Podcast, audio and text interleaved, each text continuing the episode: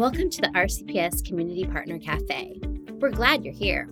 This podcast is for parents, community partners, and anyone interested in learning more about education, child development, and other topics related to Rockingham County Public Schools, Virginia. I am your host, Katie Lapira, Coordinator of Community Engagement, along with school social worker Donna Delisle. Let's get started. Hello, and welcome to episode two of the Community Partner Cafe. Today, in honor of the role that public education serves in our everyday lives, we'd like to welcome Beau Dickenson, the supervisor for social studies for Rockingham County Public Schools. Beau, it's really nice to have you here. I know you have a wealth of information about American history, so I'm eager to hear what you can share with us.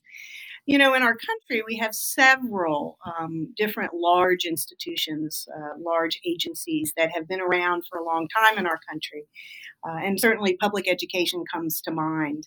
Uh, I think public education is an agency um, that has impacted every single one of us uh, on an economic level, international level, a personal level. And uh, one, of the things that's helpful for me is to look at the history or the origins of any of the large agencies. In other words, sort of how did they come about in terms of uh, where we are today, the past, present, and the future.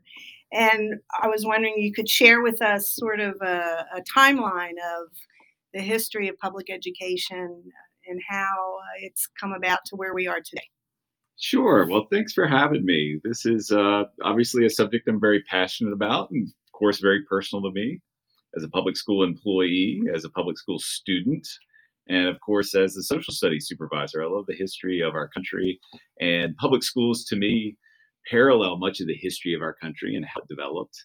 We are, you know, one of the world's, well, not first democracies, but first modern democracies. And uh, as a young republic, uh, public schools uh, uh, unfortunately did not exist, but they they are a sentiment and a vision that come out of the American Revolution. And it was some of our early revolutionary leaders like Thomas Jefferson and John Adams who advocated for free and public education because they believed that the citizenry uh, should be educated. And not only should they be educated to have a skilled workforce, but they should also be educated in the principles of republicanism and what it means to be a citizen of our country. So, to me, that very much parallels the sentiment and the beliefs and the principles of our early republic and, and what it means to be a citizen uh, in a Republican democracy. It's a lot of information. Yes, a lot of history. I was wondering if you could talk a little bit about what it looked like in our founding fathers in the early years of our development of our country what did education in general look like for most citizens? Well, for most citizens, you have to go back to the earliest days of Puritan New England to have the actual concept of a community school. And uh, that developed into um, some of the earliest public schools that were provided um, uh, to the citizenry. Um, by that, I mean they were free. Uh, you have some of those in early New England towns and cities. Unfortunately, you did not see that in the South. You didn't see that in Virginia. Largely, education here was private, you know, just because of the basis of the Southern economy being so rural and uh, so uh, agricultural. Uh, a lot of folks, you know, were spread out. The population wasn't concentrated except in a few cities.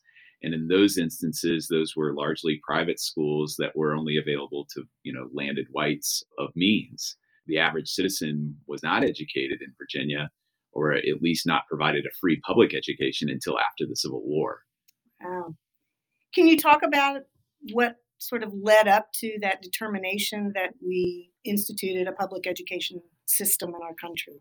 Yeah, I have to go back to Thomas Jefferson because it was his vision as governor of Virginia to have that. He was the first to propose it, and uh, he could not gain the political support for that system in Virginia. Unfortunately, uh, were, you know, he was governor during the American Revolution, so certainly there were other circumstances that he had to uh, give attention and resources to. But that vision stuck in his head, and he, his retirement after pre- his presidency, he uh, advocated for a university system and a university system that would be public and not associated with a particular church or an institution that this would be a public institution, and that is the University of Virginia, uh, the first of its kind that was not associated with a, church. Uh, he said that you know that that should be a, a freedom of the people, and Mhm. very much illustrated the sentiments of the Virginia Statute of Religious Freedom that he wrote, you know, many years prior to that. That's why they call it the university, probably. That's right. So, when we're moving along that timeline of history, when we're looking at the late 1800s, industrialization, where was public education at that point? So Virginia's public education system was a byproduct of the Civil War. And during Reconstruction, in fact, the first public schools, interestingly, were uh, federal public schools that were provided through the Freedmen's Bureau to the recently, you know, the formerly enslaved, now freed people of Virginia. Uh, that was something that existed because of a piece of federal legislation, uh, and that existed throughout the South. Uh, these largely one room schoolhouses, some of them with dirt floors and certainly meager circumstances. But it was a federal effort to provide education and training to those that had been categorically denied it in any form. So those freedmen's schools actually existed in Virginia. Uh, that was in the immediate wake of the Civil War. So that would have been 1865. And Virginia is yet to rejoin the Union. And one of the conditions of being readmitted to the Union through Reconstruction was the passage of a new state constitution. And Virginia's state constitution required the establishment and creation of a public school system. Now, it gives the counties of the state until 1876 to have that in place, to be able to get those funds, to get the teachers, to get the infrastructure necessary to provide something of that scale to so many hundreds of thousands, millions of people. And uh, Rockingham County Schools was founded in 1876. Hmm. George Holby was our first superintendent, and that was a byproduct of the passage of that legislation, of that state constitution. Wow. A lot of history in Virginia. I mean, I know always known that we've had that, but when we look at public education, there's really a lot of history of the origins of that. So then take us through into the 20s, maybe in the, the 30s as it progressed and got more organized, more funding. What were some of the theories on implementing public education, I guess? I guess it was an early fight. Not everyone agreed with the concept of a public education. There were some who balked at the idea of being taxed when they didn't have children in the school division and so forth. And there, there was a bit of a political fight in the wake of the Civil War um, during Reconstruction, because particularly in the South, the economy was not good and many folks were struggling. Uh, but the argument was that this would help society as a whole, that this would be a public good that would benefit the economy you know, across generations, across uh, social and economic groups, that this would just be a benefit for all. All, all boats would rise, so to speak.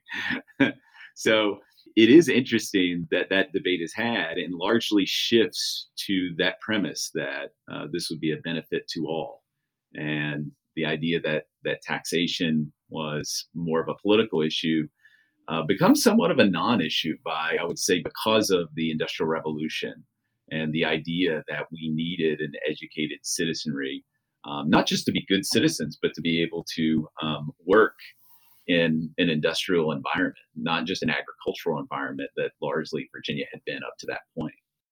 So, industrialization in our country was turn of the century, 20s. Um, and then let's move up a little bit in terms of education. I know that there were separate public school services for our African American population. And could you talk a little bit about the desegregation? And, and that was seemed to be a very pivotal point in public education history. Oh, absolutely. Probably the most pivotal and far reaching Supreme Court decision of all time was Brown versus the Board of Education in 1954. That was a point of discussion when Virginia public schools were established. Uh, there were formerly enslaved uh, and free Black members of the Virginia legislature in the wake of Reconstruction, in the wake of the Civil War, I should say, who actually tried to challenge the idea of segregated schools. Uh, that, that failed, as we all know. Uh, and uh, schools were segregated. And of course, Plessy v. Ferguson said, you know, the Supreme Court ruling of 1896, federally across the country, that you could have separate facilities if they were separate but equal. And we all know, of course, that they were unequal. And uh, Virginia public schools are kind of a great example of that. There, there were uh, public funds that were provided for a separate education to both races. Uh, that was mandated in the state constitution. But as we see that unfold, some localities um, take advantage of that, and the argument being that you know taxation taxation from one group should then support the schools uh, for that particular group. Obviously, they tried to segregate, I think, the dollars as well as the school, so to speak, right? So in in some Virginia counties, obviously it was separate but unequal, but the degree to which it was unequal varied as well. You know, some schools it was uh, a significant variance, and some it was uh, overwhelming. Uh, one example I would give is Prince Edward County, which becomes one of the cases of brown v board in 1954. 1951 student walkout by a young lady named Barbara Johns, a 16 year old. Uh, that that locality, you had a very independent and emergent Black community, and they very strongly advocated for equal schools. In fact, their initial argument was not for integrated schools; they just simply wanted them to be equal. They wanted them to follow the law of Plessy v. Ferguson, and it was the NAACP that took their case and said the only way you're going to get equality is through integration. And that's how that shifted in that community. But the reason I bring that community up is not only because it was involved in this landmark Supreme Court decision and the fact that it was a young 16 year old that yes. uh, advocated, you know, it, what an amazing uh, example of student agency that young people can truly impact their communities. This was a 16 year old young woman when Martin Luther King was still in seminary school and um, Rosa Parks was probably known only in her community, meaning that this was definitely ahead of its time, you know, in Virginia public schools. This was a student movement that was kind of like a precursor to what we call the textbook civil rights movement. Uh, but what's interesting about that community is that the degree of difference was so severe. So for every uh, $10 that were spent on white education in Prince Edward County, there was $1 that was spent on African American schools. So that degree of difference is so severe. It does make sense that uh, a movement may emerge from a community where it was that severe. Wow. Yeah. And that happened here in Virginia. Um, I think Virginia, Prince Edward County was the last county to integ- integrate their schools. Is that? Yeah, they. Uh, it's a 13 year struggle there that starts mm-hmm. with the walkout in 1951, and then you have the Supreme Court case three years later.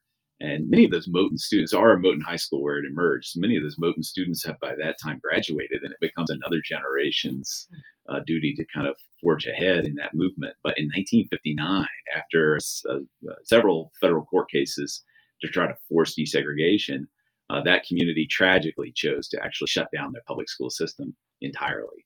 Uh, that was an example of what we call massive resistance in the state of Virginia and uh, with tragic consequences, of course, uh, for for white and uh, African American students.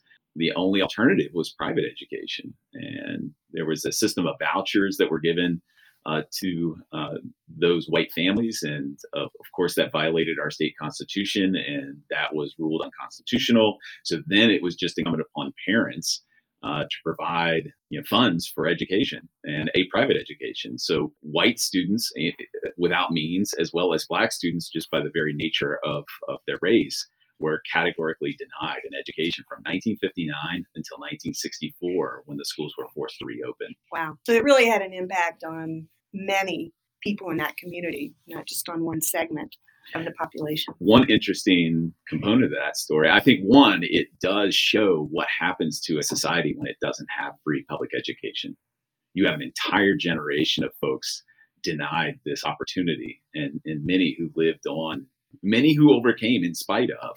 Uh, but the categorical denial of public education had lasting impacts, and, and largely because of race, but also economics. Poor whites uh, were denied that education as well, just because they couldn't afford it. Uh, so that's it's it's generation that we see the impact of a, a lack of public education being offered to a community. And one really interesting component for us locally is that our schools desegregated in 1964. One of the first families to come here and be part of that story uh, to force those doors open in Rockingham County was the Ewell family. Uh, they came here from Farmville, from Prince Edward, because they did not have education for their children. So it's really interesting that the closed doors in Prince Edward forced them open here.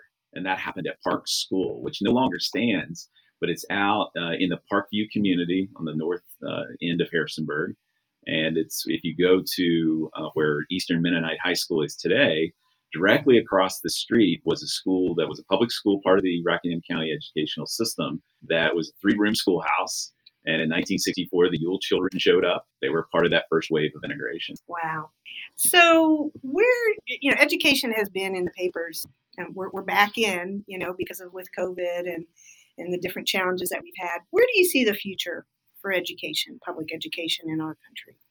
public education continues to evolve with each generation. And I think it's much like American history, it continues to evolve and progress. If I'm looking at my own career as a student, as a lifelong learner, I see so many more opportunities than than I was given, and I thought the education that I received was quite stellar. uh, I was, you know, I, I, attribute the the teachers that I had in this school division to being some of the most inspirational and impactful people in my life.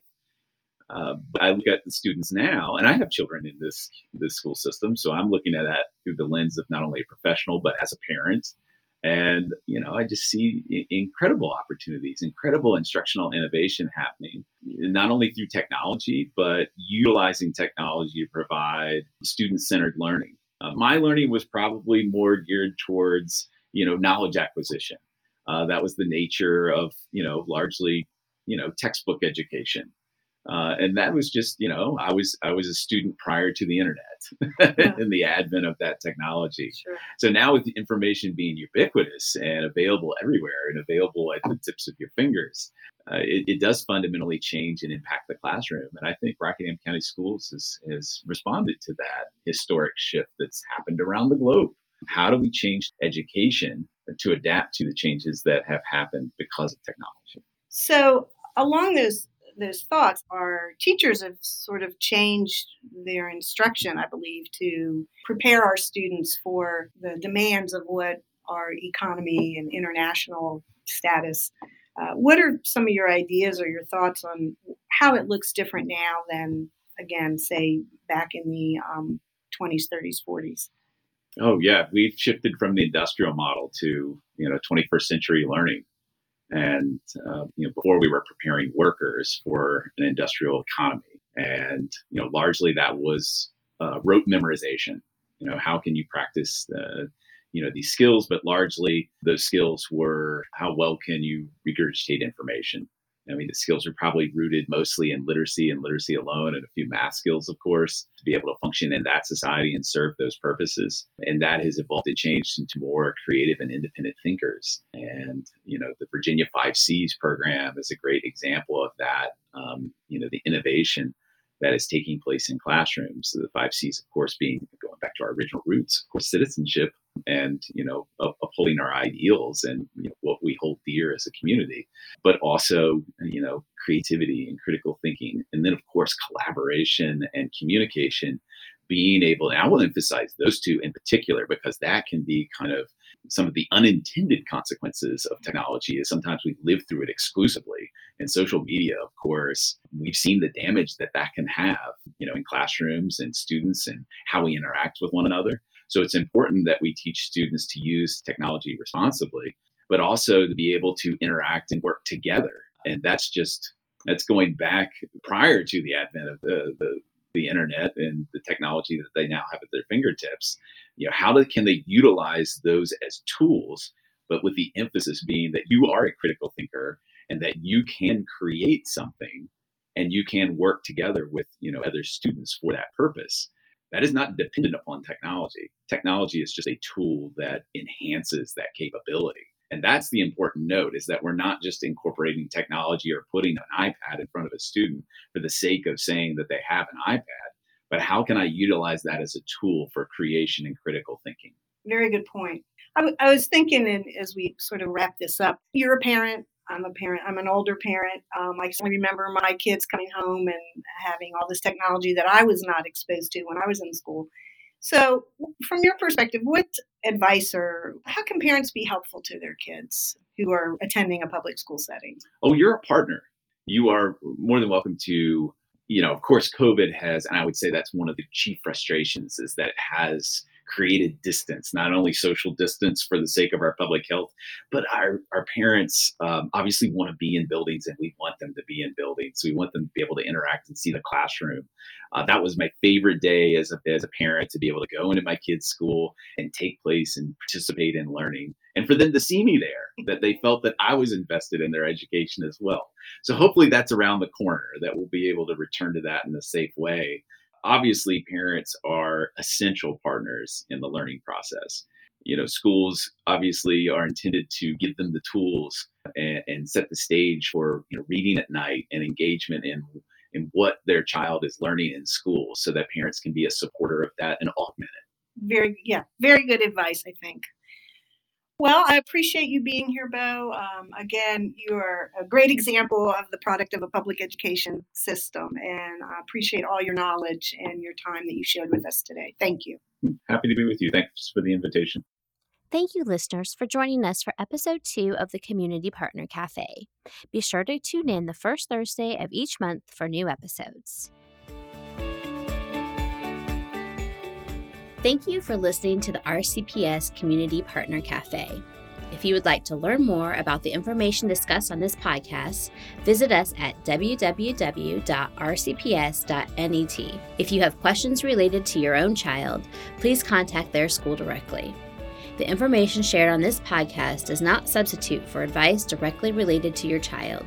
If you enjoyed listening to this podcast, be sure to share.